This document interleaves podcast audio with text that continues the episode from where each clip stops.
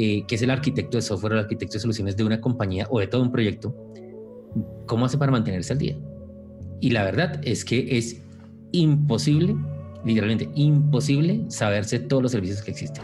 Si la empresa quiere tener una persona que esté actualizada, pues claro, uno puede esperar que esa, esa persona haga un esfuerzo por mantenerse actualizado, pero el volumen es tan grande que la compañía debe garantizarle que tiene tiempo para prepararse y tiene que exigirle, exigirle también que se prepare.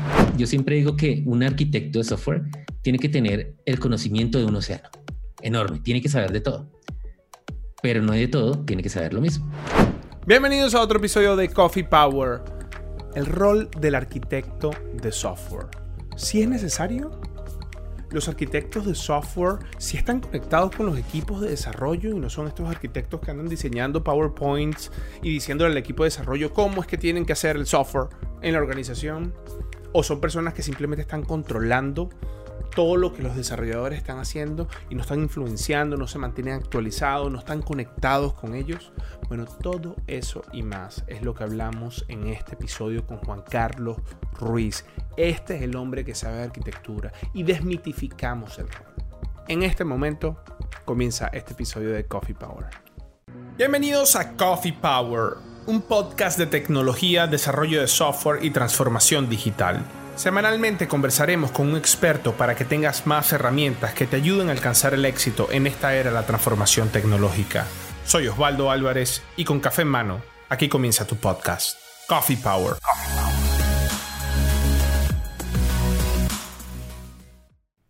Juan Carlos, ¿cómo estás? Hola, ¿todo bien? ¿Tú cómo vas? Bien, hermano, pero te veo ahí en la Matrix. Un poquito estilo Neo. Eh, quería poner un fondo preferido que es verde Matrix, pero hoy decidí poner el, rojo. ¿Y por qué el rojo? Eh, no, porque estaba aburrido el verde, entonces... sí, no fue tan complicado. y no tengo más videos así, entonces pues lo tocó el rojo.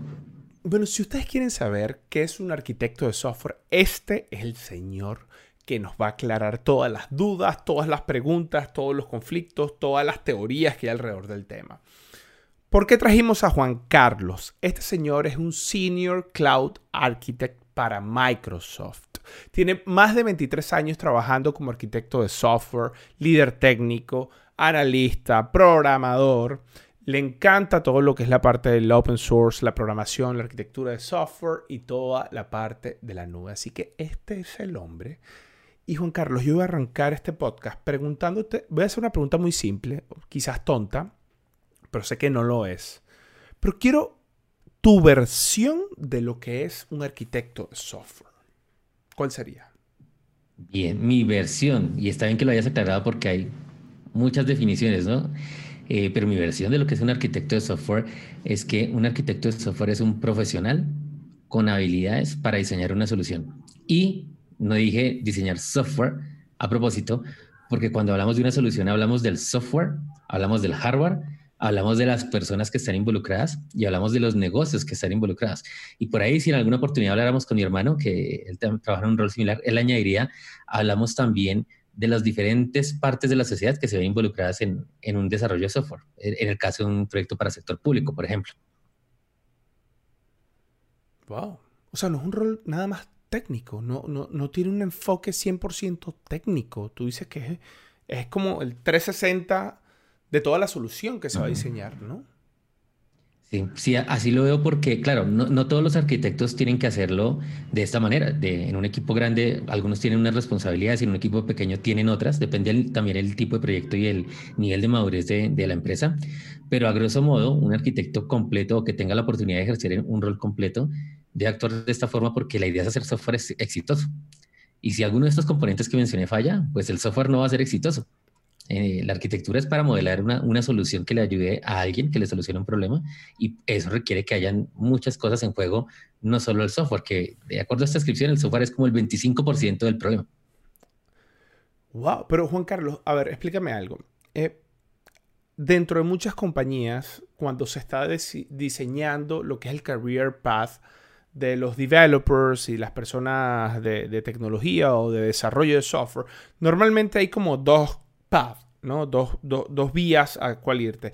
Una, yo la veo que es como la parte de people management o la parte de, de, ser gerente o manager o, o, enfocado en la parte de las personas y, y, y, otra, otro path, es como el path que es técnico puro 100%, ¿no? Yo no quiero lidiar con cuestiones de la gente, ni que llegó tarde, ni que el Transmilenio en Bogotá me dejó, ni que... Me explico. Y el arquitecto normalmente está en ese path. Y hay muchas personas que quieren especializarse en la parte de arquitectura, pero tú me estás diciendo que el arquitecto de soluciones, eh, eh, la parte técnica es un 25%. Eh, explícame un poquito cómo, cómo eso matiza lo que te estoy diciendo. Sí, mira, es que cuando estamos haciendo un proyecto de arquitectura de software, imagínate, yo, yo, a mí, yo soy mucho de colocar ejemplos, pero imagínate que tienes un equipo y el equipo es durísimo en Java. Y entonces tienen un arquitecto que en este equipo los va a liderar. Y resulta que el arquitecto eh, no tiene ni idea de Java, pero el arquitecto es Node.js, tuvo experiencia en Node.js y en Node.js. Entonces ahí empiezan a surgir preguntas de cómo ese arquitecto va a liderar.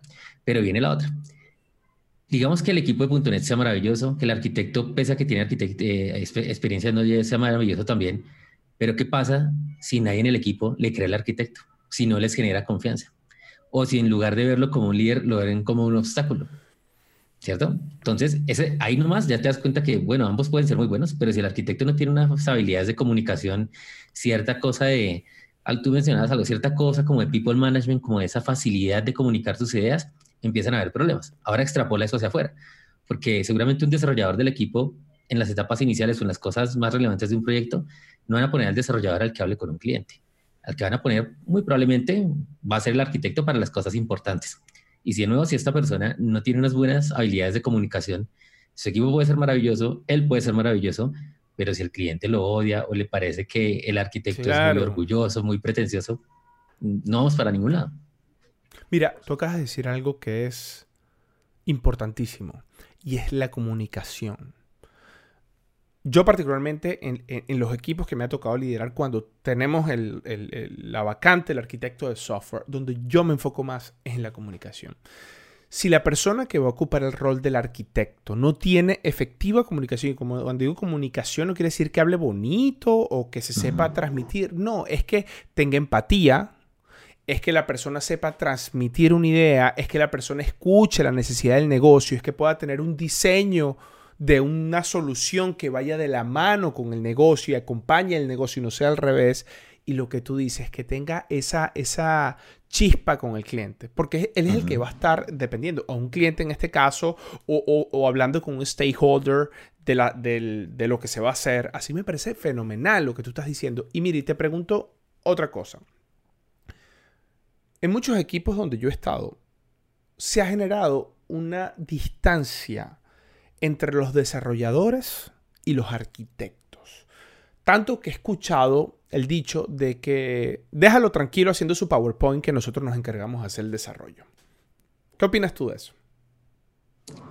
Pues eh, creo que eh, es lastimoso, pero porque eso que acabas de mencionar pasa y pasa muy frecuentemente hay mucho distanciamiento y eso pasa por lo que acabamos de mencionar. Hay una falta también de habilidades blandas, pero mira que también puede ser eh, por otros temas diferentes. También hay unos temas de expectativa y dependiendo del equipo las expectativas pueden ser diferentes.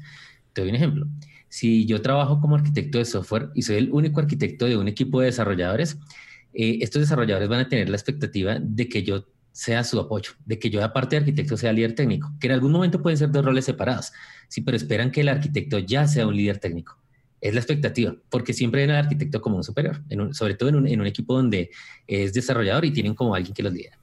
Y pasa que a veces el arquitecto eh, no es líder, primero, y también puede pasar que ante la expectativa de que el arquitecto sea el que les ayude y sea su líder técnico, puede que no cumplan con las expectativas, porque eh, lastimosamente nuestra sociedad está muy, muy draveada también por los títulos universitarios, ¿no? Entonces uno puede decir, pues me voy a hacer una especialización en arquitectura de software y ya no vuelvo a programar jamás.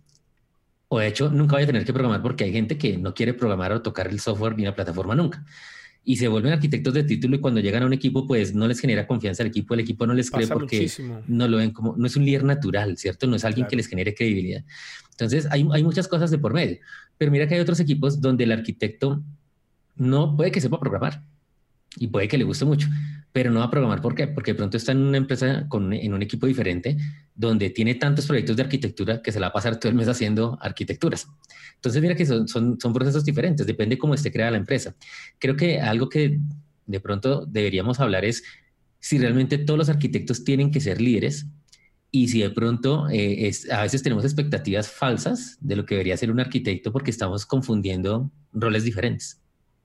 ¿Qué opina? ¿El arquitecto tiene que ser un líder? Pues esa es una pregunta reina, ¿no? Depende. Salvemos al planeta, ¿cierto? Porque yo puedo responderlo así, ¿no? Como una princesa. Pero claro, es un gran depende. Porque si me dices, el arquitecto tiene que ser un líder, bueno, en todo sentido, un líder sí pero yo puedo ser un líder con, con, los clientes y con las personas que quiero influenciar para llevarlos a que compren un producto o para posicionar una arquitectura de software que creo que es la más favorable. Puedo ser un líder como hacia afuera del equipo, pero de pronto no soy bueno hacia adentro del equipo, porque cuando lo hago hacia afuera del equipo, yo soy, de alguna manera, el arquitecto de software es un influenciador eh, de la empresa. Pero cuando estoy hacia adentro del equipo, es un people manager y te requiere ahora otros skills diferentes propios de manejar un equipo que son diferentes de cuando interactúo con gente que no está a mi cargo. Y, eh, y ahí puede haber un cortocircuito porque hay arquitectos que son buenísimos eh, mirando todos los temas de arquitectura y apoyando la toma de decisiones hacia afuera, pero hacia adentro eh, no, son, no, son, no, son, no son buenos managers. A veces son muy chapados a la antigua. Como tú decías, quiero que usted llegue a las 8 y se vaya a las 5 porque soy su jefe, ¿sí? O yo que la arquitectura es esta y se hace y punto. ¿Y cómo lo voy a hacer? Ah, no sé, defiendes. Puede haber gente así o puede haber gente que sí tiene esas habilidades. Entonces, eh, yo, yo, a veces siento que todos estos problemas con los arquitectos, porque hay mucho ruido. O sea, si te cuento, hace, hace algunos años yo hice una actualización en mi perfil de Facebook. Yo tenía como otra cargo, como ingeniero, alguna cosa así, y puse eso fuera arquitecto. Y alguien colocó, ay, otro que se, que, que, se crea arquitecto para pasar por encima de los demás. Y yo, pues eso solo, solo acaba de cambiar el nombre de Facebook, pero porque, sí, la gente tiene como una barrera. Eh, porque siente como una escalera muy alta, como que, sí, hay muchas cosas. Entonces, yo, yo creo que un, que un problema en las compañías es que estamos poniendo a veces a, los arquitectos a hacer lo que no todos los arquitectos son. Sí, hay arquitectos que sirven para ser líderes técnicos, hay arquitectos que sirven para hacer people management y hay arquitectos que no, que ese no, ese no es su perfil, ese no es su perfil. A mí una vez me pasó que tenía un muy buen arquitecto y un muy buen arquitecto que quería crecer en la organización. Y, la única, e, en ese momento particular, la única posición que yo tenía disponible era de un manager, una persona que iba a ser people manager. Y por querer buscar que el arquitecto creciera, o esta persona creciera porque pensaba que, o sea, se lo merecía, perdí un muy buen arquitecto y me gané un mediocre manager. Eso me pasó a mí. Y la verdad no nos fue muy bien. Y no es culpa de él. La culpa fue mía. Sí, estoy puedo estar de acuerdo con eso, sí. La culpa fue mía. Y, y lo que aprendí en ese momento es que ese path de arquitectura y las posiciones de arquitectura, arquitectura no, de la parte técnica, porque eso puede ser líder técnico, arquitecto, y, te puedes ir para arriba en la parte técnica, como las de People Manager, tiene que existir esa paridad. Tú puedes tener un vicepresidente de ingeniería y es una persona que está lidiando con el negocio y está lidiando con las personas y tiene personas a cargo y es el people manager, influencia y creatividades, eh, cultura, HR, employee engagement, todo esto, pero tú tienes que tener la misma persona de arquitectura con el mismo seniority que esté en investigación, eh, trayendo nuevas tecnologías, experimentando, haciendo pruebas de concepto. Eh, tienes que permitir que en la organización pase eso, porque si no pasa eso, muchos arquitectos por querer crecer se van a querer ir al otro lado y se convierten de muy buenos técnicamente a mediocres. Así que como organización tú tienes que... No van a ser felices. Y la organización tiene que permitir que eso pase. Ahora, lo que tú dices es cierto. Hay veces que, que, tienes un full stack, diría yo, algo así, ¿no? Que es un muy buen arquitecto y tiene, o, un muy buen técnico y tienen las personas, eh, eh, tienen las habilidades blandas para comunicar con todo eso. Y a veces pasa lo contrario que traes como líder de una organización a una persona que no es bueno técnicamente. Y eso es garrafal. Yo siempre lo he dicho, los developers y las personas técnicas son genios. Y cuando le pones a alguien que no entiende lo que hace, hacen lo que quieran contigo. lo que quieran. Te meten el dedo en la oreja y te dicen que sí, y te, y te echan un cuento raro y tú quedas mareado. Y si tú no entiendes, no tienes el background, no vas a poder tomar decisiones por querer ser muy buen people manager. Y ahí voy con mi pregunta. ¿Cuál es el balance? O sea, tú, tú, en tu caso, ¿qué es lo que a ti te gusta? Siendo arquitecto. Bien. Sí. Mira que, eh, de nuevo, es case by, case by case, depende cómo se estructuran las compañías, pero yo creo que la posición ideal de un arquitecto debe requerir el desarrollo de las dos líneas, porque eventualmente, y a, medida que crezcas en tu perfil de arquitecto, digamos que estás en una compañía donde eres el arquitecto y no hay más que hacer, eres el arquitecto de un proyecto. Y de repente vas a seguir creciendo. Puede que tu compañía crezca o puede que te vayas. Digamos que te vas a una compañía más grande y en esa compañía más grande vas a tener más cosas para hacer. Y resulta que entre más cosas para hacer, y no, hago, no lo de pronto de cantidad de trabajo, sino como el impacto en la organización, sí pues la parte de comunicación se vuelve muy, muy, muy necesaria. Entonces, mira qué pasa, algo que tú mencionaste ahorita. ¿Qué, qué cosas encuentro ahorita yo acá en, mi rol en Microsoft? Hay managers que son buenos técnicamente, pero no son excelentes técnicamente, son buenos, pero como managers son buenísimos. Y ahora las organizaciones están cambiando para el modelo que tú indicaste hace un, hace rato. Así como están encargados de manejar el equipo, de todo el, el, tema de people, de permitirles ayudarles a desarrollar su carrera, mirar sus problemas, etcétera, eh, está también el que es líder técnico, ¿sí? el, que, el que técnicamente es el, más, es el más fuerte. Entonces es normal a veces encontrarse en equipos donde dices, ¿quién lidera? Aún es que esta persona que es, voy a decir algo, es Principal Solutions Architect, él es nuestro líder. Ah, bueno, entonces todos le reportan a él. Ah, no, no, no. No, yo le reporto a Eduardo y Eduardo es, de nuevo, digamos, un cargo grande, es Principal Development Manager que no es lo mismo que Principal Solution Architect o Principal eh, Technical Lead. Quizás el en el mismo management. Sí, sí. O el mismo seniority. Ajá. Pero cada uno tiene responsabilidades diferentes. Entonces, siempre eh, cuando tenemos el tema de management, eh, tenemos que también separarlo del tema de liderazgo a nivel, a nivel técnico. Y son dos partes de carrera diferentes en eso. En eso tienes razón, que hay cargos en los que pueden converger y te van a ayudar a ser mejor arquitecto de software, sí, y que vas a poder ser mejor manager si tienes algún conocimiento técnico, también. Pero eh, si, si te vas moviendo a organizaciones más grandes, te vas a encontrar que hay diferenciaciones entre esos roles cada vez más acentuadas, sobre todo que ahora las organizaciones les gusta ser horizontales, ¿no? Total. Juan Carlos, ¿qué pasó con UML? Pues miren, ¿saben yo qué creo que pasó con UML? Le pasó lo mismo que a las metodologías de desarrollo anteriores, o que le está pasando a otras metodologías y otros marcos de trabajo como CMMI. Entonces, sucede que eh, nuestra, generación anterior de metodologías de construcción de software eh, creció bajo un, para, un, un, parámetro o algo que se hacía mucho en la industria, que era creer que la documentación hacía que el código fuera bueno. Entonces, cuando uno, por ejemplo, está implementando CMMI en una empresa, la cantidad de documentación es importantísima, es abismal, es, es grandísima. Y todo es orientado al proceso y se centran tanto en el proceso que cuando uno mira los costos, es más caro generar el control del proceso que el software. Es decir, el software es una partecita, pero todo el resto del tiempo estamos el control del proceso, la normalización, el formato, la firma. Entonces son procesos que funcionan, porque hay muchos proyectos que se crearon con base en eso, pero que son engorrosos y que encarecen el software. De ahí que las metodologías ágiles se han popularizado y de ahí que inclusive, y ya hace un rato que me desprendí un poco de los temas de CMMI, eh, creo que vi en la página de, de, CMMI que decía CMMI, eh, algo así como Dash Agile Methodologies. ¿Por qué? Porque el mercado les está pidiendo también eso. Y con RUB y con UML, pues vamos para lo mismo tú vas a diseñar una arquitectura con Ruby. Entonces, ¿cómo nos decían antes que hiciéramos el software? Y tú me dirás, sí, sí, sí, estoy equivocado o no. Decían, bueno, antes de hacer el software hay que hacer toda la arquitectura. Y documentos, y papeles, y diagramas. y... Target state, ¿te acuerdas? Define el, cómo va a ser el target state, viejo. Todo completo. Y Magia, pitonizo. Ahora soy pitonizo. Claro. Y tienes que dividir todos los diagramas de arquitectura a niveles, a distintos niveles, los casos de uso, las vistas. Y, y apoyado en Ruby existía este coso de IBM, el, el, el, Rational, Rational Roots, que era para trabajar con Root, ¿cierto? Entonces, es un montón. Y bueno, ya tenemos todo esto. Ahora sí hagamos el software. Y empezamos a hacerlo y una semana después cambió el requerimiento. Ese requerimiento está mal porque cuando lo estoy implementando. Y entonces toda esa documentación que... Y, digamos la verdad, ¿qué pasa con estos proyectos? Se genera un montón de documentación que cobran, que se tiene que mantener, pero que ¿quién la revisa? Y lo peor aún, es tan duro generarla, es tan duro mantenerla que es muy probable, eh, es más probable que en, lugar de que se haya, haya una rearquitectura del proyecto basada en esa documentación, lo más seguro lo que siempre pasa es que surge un nuevo proyecto. Es como el tema de las bases de datos.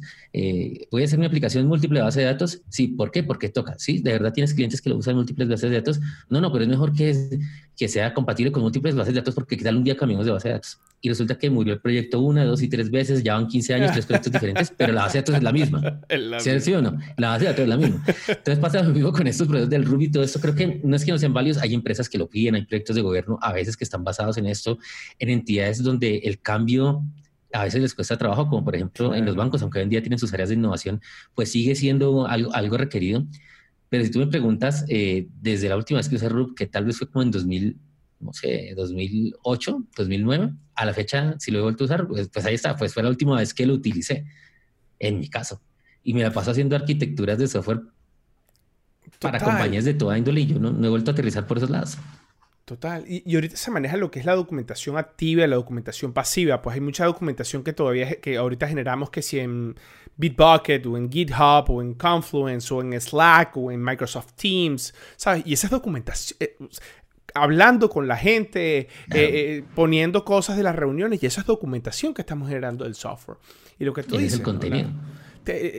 tenemos que adaptarnos a los requerimientos que a medida que va pasando el tiempo y no tiene sentido definir una documentación que va a ser estática cuando todo va a cambiar, por supuesto. Claro, ya que ahí archivada, que nadie... o sea, es, de verdad es que es complicado. Y uno que hace software, uno, uno sabe que todos los requerimientos cambian todos los días, o sea, es impresionante. Por eso surgió ahora el tema de los microservicios y todo, ¿no? Hacer componentes muy pequeños porque como igual van a cambiar todos los días, pues tiene que ser tan pequeño que mejor lo vuelvo a hacer desde cero en lugar de meterle mano. O reemplazarlos. O pueden ser Sí, sí, a, eso voy. A eso, eso, voy con eh, volverlo a hacer de cero. lo descarto y lo vuelvo a hacer. Me sale más barato volverlo a hacer que modificarlo. Entonces, ¿para qué va a generar un montón de documentación algo que es descartable? Juan Carlos, mira, muchas compañías de software, eh, cuando van creciendo, y esto es muy natural que pase, ¿no?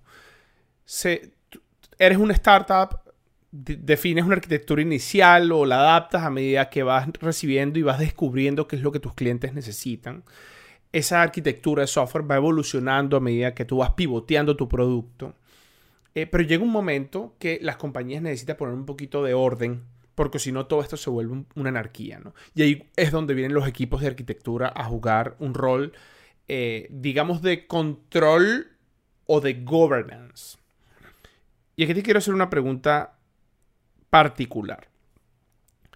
Si el rol del arquitecto es un rol de controlar o de gobernar lo que se va a hacer, ¿qué opinas tú?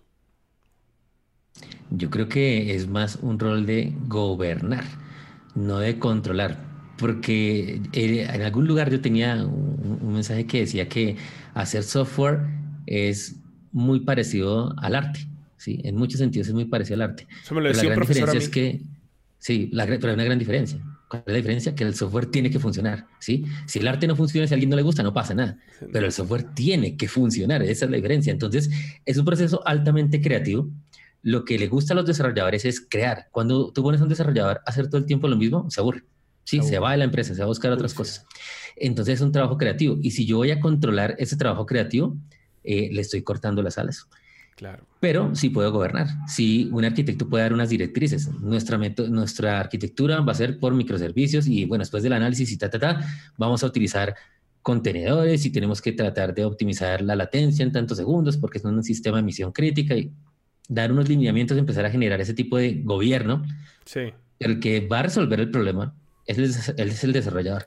Ah, que es que a él le gusta utilizar el patrón qué sé yo, si a él le gusta ese patrón, que lo haga. Y hoy en el día los microservicios es aún más rico este asunto, porque puedo tener un, equipo de desarrollo donde yo les diga, vamos a crear los servicios de, la, de facturación y Pedrito va a crear los servicios de seguridad. Y resulta que Pedro no sabe .NET, sino que sabe JavaScript pues si él lo quiere hacer en JavaScript en el mundo de los microservicios, pues ¿qué más da? Desde que los tiempos me den, desde que el servicio sea compatible y que reciba llamadas del uno y del otro, ¿cierto? Claro. Entonces, pero entonces vean, yo, yo puedo gobernar, sí, yo puedo decir, no, tenemos que utilizar una plataforma segura y hay unos protocolos y tal, pero de ahí para abajo el desarrollador debe tener el control. Mire, yo estoy completamente de acuerdo contigo. Y tú sabes que yo hago una analogía con la FIFA. Yo digo que los arquitectos tienen que jugar como si ellos fuesen los que presiden la FIFA. Tú en la FIFA defines la regla del juego, tú defines, bueno, que si te adelantas un poquito, entonces hay posición adelantada, que el gol tiene que ser dentro de estos tres palitos que es la portería, de que no va a haber violencia dentro del juego porque hay un árbitro que le va a sacar tarjeta roja y el arquitecto define cómo se va a jugar el juego. Pero el juego lo tienen que jugar los equipos, los jugadores, que para mí son los developers. Cuando el arquitecto se vuelve el controlador, se convierte en un policía. Y el policía hace lo que le da la gana. O sea, el policía, aparte que si es la regla de juego, el policía te dice, eso no me gusta, eso que hiciste no me gustó. Eh, tomando tu ejemplo, no me gustó ese patrón. Ese patrón no. Y no me gusta esa tecnología. ¿Por qué? Porque no está dentro de nuestros estándares de la tecnología. Y no me gusta que trabajemos con microservicios porque yo como arquitecto me enseñaron que tengo que hacerlo en PowerPoint como un monolito. El, punto es que la arquitectura de software es como un proceso. El proceso existe hasta que un proceso nuevo lo reemplaza la arquitectura existe hasta que una nueva arquitectura la reemplaza. Y las personas que conocen del software que están haciendo son los developers. Por eso es muy natural que los developers formen parte también de, la de las decisiones que se tomen de arquitectura. Y ahí te voy a hacer esa pregunta. ¿Cómo involucrar a los developers en esa toma de decisión? Creo que eh, tienen que estar involucrados desde el comienzo. ¿Por qué? Porque el arquitecto podrá tener los años de experiencia que quieran. Pero dos ojos, no se, la, no se la sabe toda, claro. No se la sabe todas. Y es más, eh, imagínense, yo, yo soy fiel creyente de la diversidad en todos los sentidos. Y uno de esos sentidos es no va a haber una experiencia más enriquecedora que estar en una mesa de trabajo donde tengamos para tomar una decisión a los desarrolladores más senior de la compañía, pero también tengamos a los más nuevos y que tengamos a los que se conocen más el producto, pero también tengamos al, que no tiene ni idea porque de hecho es su primer trabajo y nunca ha hecho ningún producto. Y la sorpresa es que con un equipo así de diverso, lo que uno se va a encontrar es que esas personas que están nuevas tienen algo que decir que los demás no vieron, claro. porque ya están encerrados en un marco de pensamiento totalmente diferente. Entonces, tienen que estar involucrados en los procesos, lo cual no quiere decir sentémonos todas las 10 personas del equipo durante tres días, ocho horas de corrido o más para tomar una decisión.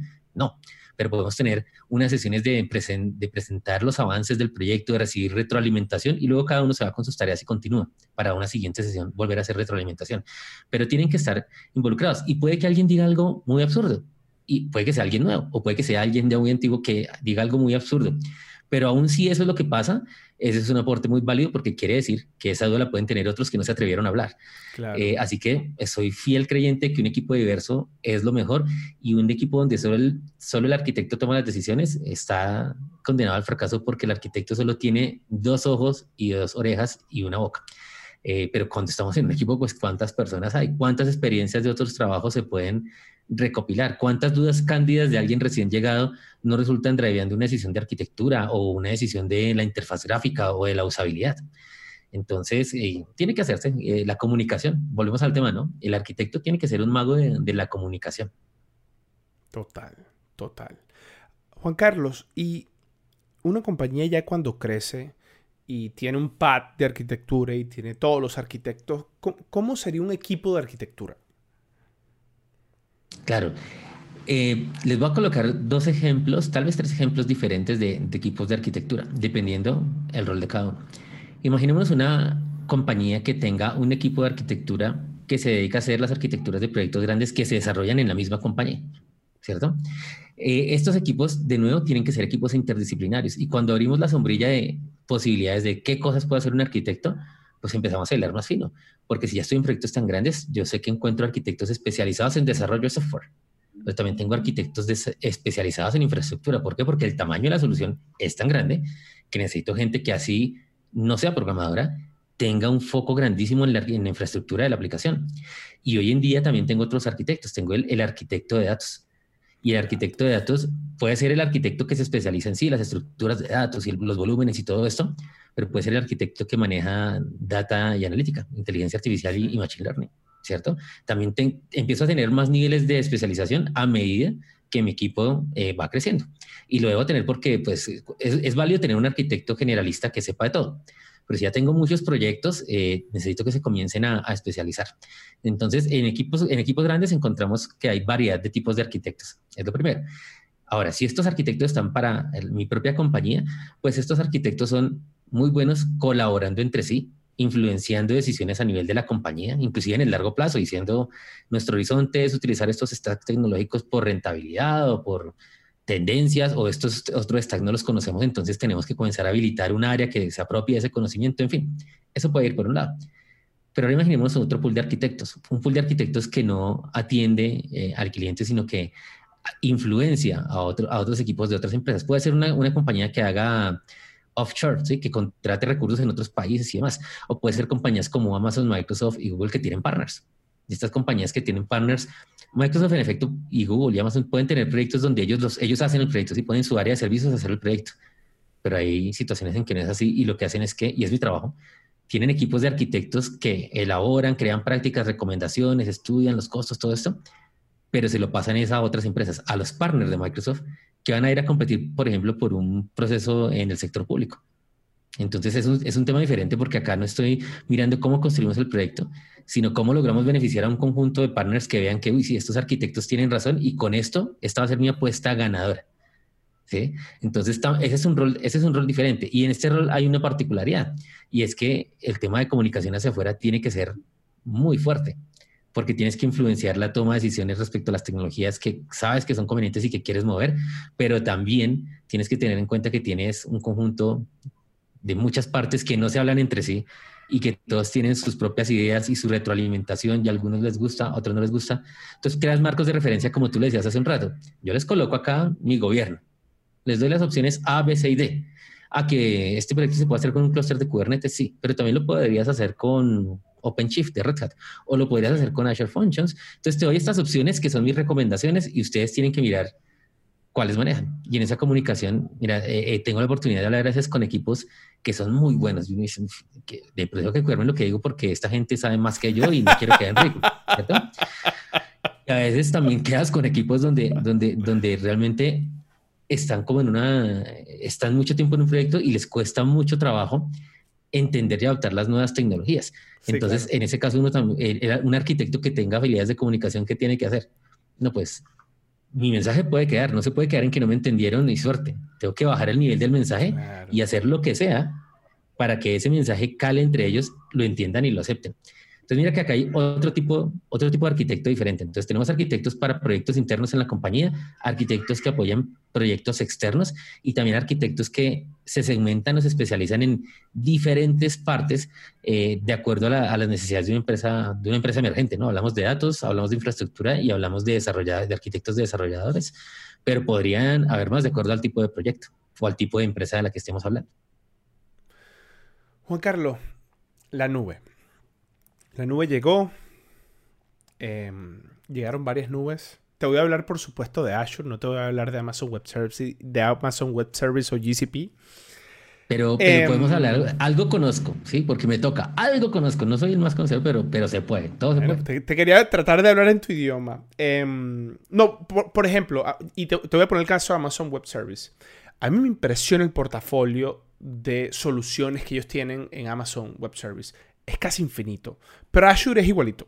Azure, o sea, tú te metes en la parte de cómputo, la, o sea, es la suite de Machine Learning, la suite de data. Eso, ¿cómo un arquitecto puede estar up to date o actualizado en todo lo que estas compañías van sacando? Porque te voy a decir algo. En mi opinión, el cloud dejó de ser el sitio donde desplegamos nuestra aplicación. Para mí el cloud es una herramienta de desarrollo, punto. Es una, o sea, yo utilizo el cloud para desarrollar y sí, por supuesto, bajo el Developers and Operation Mix, que es DevOps, sí, despliego, ¿no? O sea, pero ¿cómo, ¿cómo me mantengo actualizado? Yo no puedo. Yo a veces veo y digo, no, hermano, esto es como que demasiado para mí. Entonces, eh, mira que ahí me doy dos pasos para atrás porque ya hablamos de arquitectos que se especializan en algunas verticales, dependiendo arquitecto de que sea, ¿cierto? Arquitecto de datos, arquitecto de infraestructura, arquitecto de soluciones, de software, qué sé yo. Pero eh, esto estamos hablando que hay un alto nivel de especialización que no en todos los equipos de trabajo se va a dar porque no todas las empresas son tan grandes para tener este, este tipo de, equipos. Entonces nos vamos un paso más atrás y ahora miremos un arquitecto eh, que es el arquitecto de software o el arquitecto de soluciones de una compañía o de todo un proyecto, ¿cómo hace para mantenerse al día? Y la verdad es que es imposible, literalmente imposible, saberse todos los servicios que existen. Y entonces yo siempre he manejado un concepto importante. Bueno, son dos. El primero es una parte de responsabilidad de la empresa.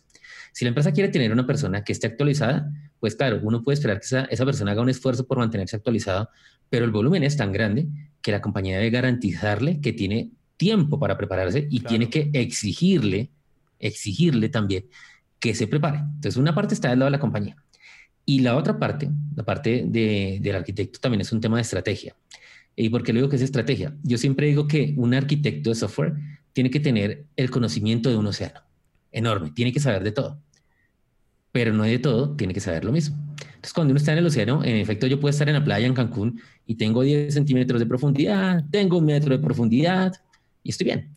De repente hay cosas en que me toca especializarme más. Ah, no es que todos mis proyectos giran en torno a contenedores. Ah, entonces en contenedores no me va a quedar como en los 10 centímetros de profundidad ni en los 50. No me tengo que ir a la fosa de las Marianas, 11 kilómetros y aprendérmelo de cabeza. Es un escenario. Pero es muy importante que un arquitecto sí tenga un océano de 3 centímetros de profundidad ¿Por qué? Porque si voy a coordinar una serie de componentes y de tecnologías y no tengo ni idea de todo lo que existe y de todo lo que se puede hacer, ¿cómo voy a entregar la mejor solución? Si me preguntas a mí, Juan Carlos, ¿usted qué tanto sabe de contenedores? ¿Has hecho proyectos grandes en contenedores? Entonces, ¿tanto como hacerlos yo? No, los he ayudado a diseñar. Me tocó aprender contenedores para tener criterio y ayudar a orquestar una solución, pero no he podido irme de cabeza a contenedores me puedo ir de cabeza con otras tecnologías, por ejemplo, con, con Functions as a Service, lo que es el Amazon Lambda o la Azure Functions. Entonces, si uno se pone a pensar qué más tiene una solución, pues tiene bases de datos, tiene buses de servicio y hoy en día, como tú lo mencionaste, la nube no es solo donde hospeda la aplicación, sino son los componentes de mi aplicación. Entonces tengo que aprender servicios cognitivos, por ejemplo, el tema de machine learning, inteligencia artificial, analítica, bases de datos distribuidas, bases de datos geodistribuidas, almacenamiento inmutable y nos podemos quedar acá una hora y, y salen conceptos no, no, caché de almacenamiento en RAID, balanceadores de carga, protección de ataques de negación de servicio. Entonces, si tú eres un arquitecto y no te, digamos que yo soy arquitecto de software y yo no tengo ni idea de qué es un, un balanceador NLB o qué es un, qué es un WAF, qué es un Web Application Firewall o qué es el estándar WASP. Entonces, cuando yo estoy diseñando una arquitectura, si no sé que eso existe y para qué se usa, pues cómo voy a diseñar mi arquitectura bien. Claro. Entonces, yo tengo que tener océano, sí, de 3 centímetros de profundidad en todo y en algunas cosas voy teniendo más profundidad de acuerdo a lo que el negocio o la oportunidad requiere. Pero tiene que ser un plan y tiene que haber una intencionalidad. Total. Por eso tan importante la comunicación. El arquitecto tiene que poder recibir el conocimiento también de los demás y ponerlo en práctica. Research and Development, investigar, hacer pruebas de concepto. Mira, yo hice un episodio, no recuerdo cuál fue, creo que fue el 5, el 4, con Yuri Niño. Yuri Niño está especializándose en algo que se llama la ingeniería del caos y tiene que ver mucho con arquitectura. Y es que pasa cuando estás en Cancún y viene el huracán, ¿no? Viene el huracán. O cómo, qué, qué, es lo que pasa en un cuarto, imagínate que tuviésemos un cuarto de servidores y metemos a un monkey, a un monito, a un mico, como dicen en Colombia. Y el miquito va desconectando todos los cables y se van degradando todas las aplicaciones. Cómo tu aplicación se mantiene resiliente. Y eso es una área que requiere un rol especializarse en profundidad mm. en esa área. Entonces es imposible que un arquitecto pueda ser el mejor de todos, ¿no? Ahora, el arquitecto sí tiene que saber que eso existe. Y sí tiene que saber que hay una persona especialista. Y sí tiene que decirle, venga señor, porque es que me... aquí estoy viendo The Weather Channel que es que viene el huracán. Pasó en Colombia hace poco con lo del el día este donde no hubo IVA o no cobraron el IVA que se creyó. Entonces, sí, sí tiene que ser una persona que promueva la comunicación, que, ponga la mesa, que traiga todas las ideas, que sea demócrata, diría yo, porque no puede ser un dictador el que lance... Bueno, aquí las cosas se hacen porque pero yo corrijo. De corrijo, no, la democracia, eh, la situación actual del planeta nos está demostrando que la democracia no siempre funciona, ¿sí? Porque, porque, si no, porque si no todos tenemos el mismo criterio o algunos ni siquiera se preparan para tener un criterio y son mayoría, pues van a tomar muy malas decisiones. Pues, la democracia. Entonces diría que el, el, el, el, arquitecto no tiene que ser un demócrata, pero tiene que ser un especialista en escuchar. ¿Sí? Tiene que saber escuchar. Te lo compro. Te lo compro. Te lo voy a cambiar en que no tiene que ser un dictador. No un demócrata. Correcto. Exacto. Correcto. No tiene que ser un dictador. Es verdad. Tienes toda la razón, porque hay veces que muchas personas se pueden equivocar. Sí, tienes la razón. Y esto no es una cuestión de, arte, sino es una cuestión de ciencia y tiene que funcionar o no tiene que funcionar. Sí, tienes, toda la razón. Tienes toda la razón. Te lo compro. Bueno, Juan, ¿qué tips le puedes dar a los arquitectos de software para que sean mejores? Bueno, les voy a dar tips relacionados con educación. Tienen que prepararse y aprender y cuando hagan su plan de educación no meter en la lista los libros, solo los libros que se van a leer y los cursos que van a tomar, sino tienen que también tomar una lista de qué habilidades blandas tienen que desarrollar. Eso es muy importante y eso nunca lo hacemos. Entonces tenemos que tener también, así como digo, me voy a tomar un curso de contenedores, tengo que decir, me voy a tomar un curso de diversidad e inclusión. Es más, los arquitectos que sean líderes o los que sean líderes en las empresas tienen que decirle a sus empleados, todos ustedes, todos mis desarrolladores, mi equipo técnico, así como están aprendiendo esto, me hacen el favor y aprenden diversidad e inclusión. Me hacen el favor y aprenden comunicación efectiva. Me hacen el favor y aprenden eh, resolución de conflictos. Me hacen el favor y aprenden manejo de microagresiones por, ejemplo, en las oficinas y en los equipos de trabajo, no solo desarrolladores, la cantidad de problemas que hay por microagresiones, porque yo creí que era un chiste y resulta que la otra persona lleva seis meses ofendida y está al borde de una depresión por dos chistes que hacemos en la oficina. Entonces, eso es muy importante. Uno tiene que tratar de crecer integralmente. Entonces, eso es muy importante. La segunda cosa, si son unos arquitectos de software que aparte tienen una responsabilidad con el equipo, es decir, necesitan hacer people management, incluso si no, ¿sí? Eh, deben pensar siempre en armar un equipo inclusivo. ¿Por qué digo incluso si no? Porque aunque el que contrata es el jefe, usualmente a todos nos ponen a hacer entrevistas, ¿no? Venga, entrevista a esta persona, hágale una prueba a esta otra persona, mándeme recomendados. Es tener un equipo diverso e inclusivo. Eh, ¿Por qué? Porque ¿qué pasaba hace unos años en las empresas? Contratemos, a, hagamos un equipo de cinco personas, pero es que en esta empresa los que entran tienen que ser así, tienen que venir de estas universidades y tienen que, sí, como que se parezcan a nosotros para que coordinemos. Y eso es lo que decía, así que, que esté afín con la cultura empresarial. Terrible, porque si todos piensan lo mismo, todos van a cometer el mismo error y nadie se va a dar cuenta, ¿cierto? Es lo que hace la imagen anterior, sí. Claro. Entonces, si uno va a armar un equipo y yo soy el responsable de contratar, o yo soy el que va a entrevistar, o yo soy el que va a proponer candidatos, pues traigan gente diferente. Ah, que es que yo con él nunca estoy de acuerdo porque ese es ¿sí? Porque él es el que se va a dar cuenta que usted está haciendo algo mal, es el que va a alzar la bandera y va a decir, no, de pronto lo podemos hacer así, porque si todos vamos a hacer como borregos aceptando, no, entonces siempre piensen en un equipo, en un equipo diverso. Y otra cosa que es muy importante, eh, creo que el rol del arquitecto, ya hablamos mucho de las habilidades blandas, a nivel técnico, los arquitectos tenemos que pensar siempre en ser integrales. Si no nos podemos quedar en que yo soy desarrollador y yo no tengo que saber nada de arquitectura, de infraestructura de, de hardware, tengo que saber un montón. Sí puede que yo no lo vaya a implementar, porque no todos los arquitectos podemos implementar. Y, es más, entre más arriba estemos en, el tema de arquitectura, pues menos oportunidades vamos a tener de implementar, porque hay tantas cosas que sea imposible implementar todas. Entonces hay que, hay que ser muy proactivo, salirse uno de la zona de confort.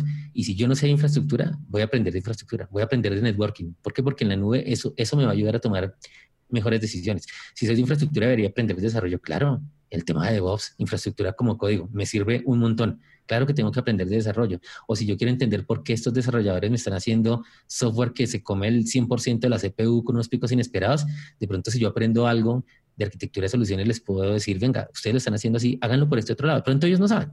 O de pronto sí lo saben, pero no, es que cree que en, el arquitecto de infraestructura no me iba a dejar.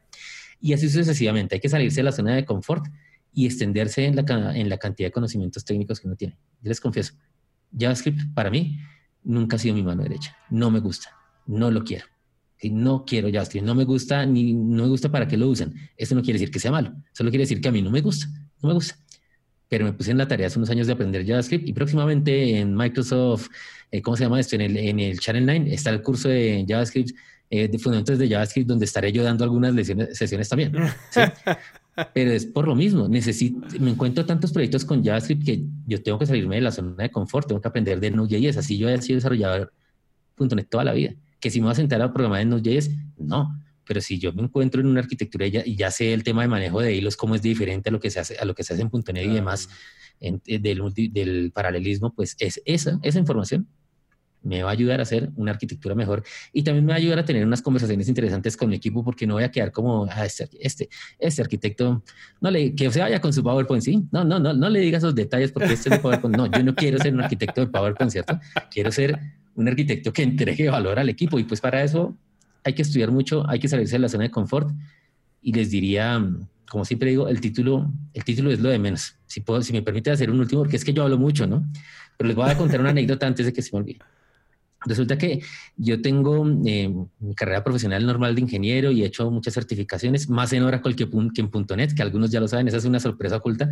Tengo más certificaciones en Oracle que en .NET y, y por ahí he hecho cursitos, sí, me hice unos cursos de inteligencia artificial, cosas así. Y en algún momento hace unos años dije, no, voy a hacerme una maestría y en ese momento dije, no, lo que yo menos sé en la vida es de, de cosas de negocios. Entonces me hice un, un MBA y un desarrollador haciendo un MBA, un arquitecto de software haciendo un MBA, sí me lo quise hacer porque sabía que me iba a aportar mucho y me ha aportado un montón. Y bueno, eh, hace poco dije, ah, eh, me encontré con una persona que tenía eh, una maestría en arquitectura de software y yo, yo quiero tener la maestría en arquitectura de software y todavía me ilusiona el tener el título de maestría en arquitectura de software. Entonces miré el precio de la universidad, me reservo los nombres, altísimo.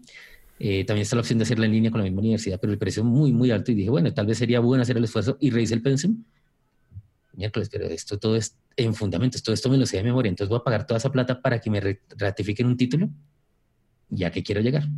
Es muy fácil uno verse tentado a volverse un arquitecto de título, ¿cierto? Porque el título es bonito, ya no lo colgamos en ningún lado, pero cuando yo puedo poner en la presentación máster en arquitectura software, es chévere. Pero cuando analicé ese pensum y me di cuenta lo que estaba ahí y que a mí realmente profesionalmente no me va a agregar nada, reflexioné qué le pasaría a una persona que tome esta maestría. Pues chévere porque tiene el título, pero lo que va a aprender van a ser los fundamentos. Porque la verdadera experiencia se adquiere siempre en el mundo real. ¿sí? Yo puedo tomar un, un bebé, un supuesto, un bebé puede tomarse un curso de cómo aprender a caminar, pero hasta que no se cae, hasta que no se pega, hasta que no llora, hasta que no pide ayuda, muchas veces realmente no va a aprender. Entonces, eh, hay, que, hay que aprender, claro, pero tienen que poner en práctica tienen que meter las manos al fuego y, ponerlo en práctica. Todas sus arquitecturas no se pueden quedar en ideas de PowerPoint. Si no tienen un equipo que les ayude a ponerlas en práctica, ustedes mismos invéntense un proyecto y háganlo por la noche. Cojan práctica haciendo las cosas en el mundo real. El título puede ayudar. Y si estamos arrancando y digamos el, tema del arranque donde no tengo experiencia en ningún lado, me reciben porque no tengo experiencia, la maestría les va a ayudar mucho y la especialización también les va a ayudar mucho. Claro, me da un montón de conocimientos que de otra manera no los, no los habría podido adquirir porque no he podido comenzar a, a, trabajar. Pero ustedes ya pueden comenzar a trabajar, eso les va a dar un background muchísimo, muchísimo más grande que simplemente decir, ah, voy a, voy a hacer esta maestría para obtener el título de arquitecto de software y como decíamos por el principio, para mirar a todos por encima del hombro, porque yo ya tengo maestría y él hasta ahora se hizo un curso en Udemy, por decirlo. Entonces, eso, con eso que, quería finalizar con esa anécdota reciente que me pasó y desistí hacer la maestría, aunque toda mi ilusión era poder poner máster en arquitectura de software, pero desistí de hacerla porque cuando revisé el pensum, pues no me va a entregar nada que no sepa hace rato. Juan Carlos, agradecido con tu tiempo, hermano, y con tu conocimiento. Nos acabas de dar una cátedra de arquitectura, así que mil gracias.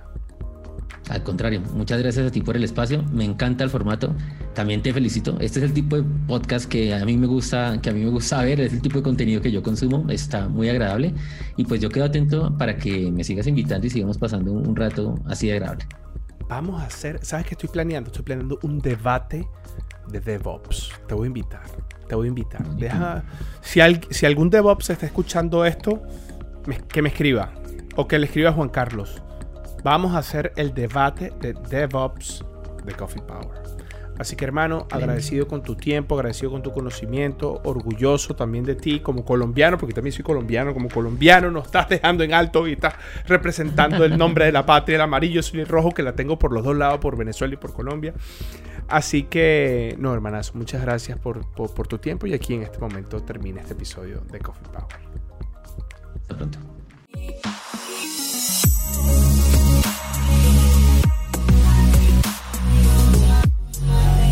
Coffee.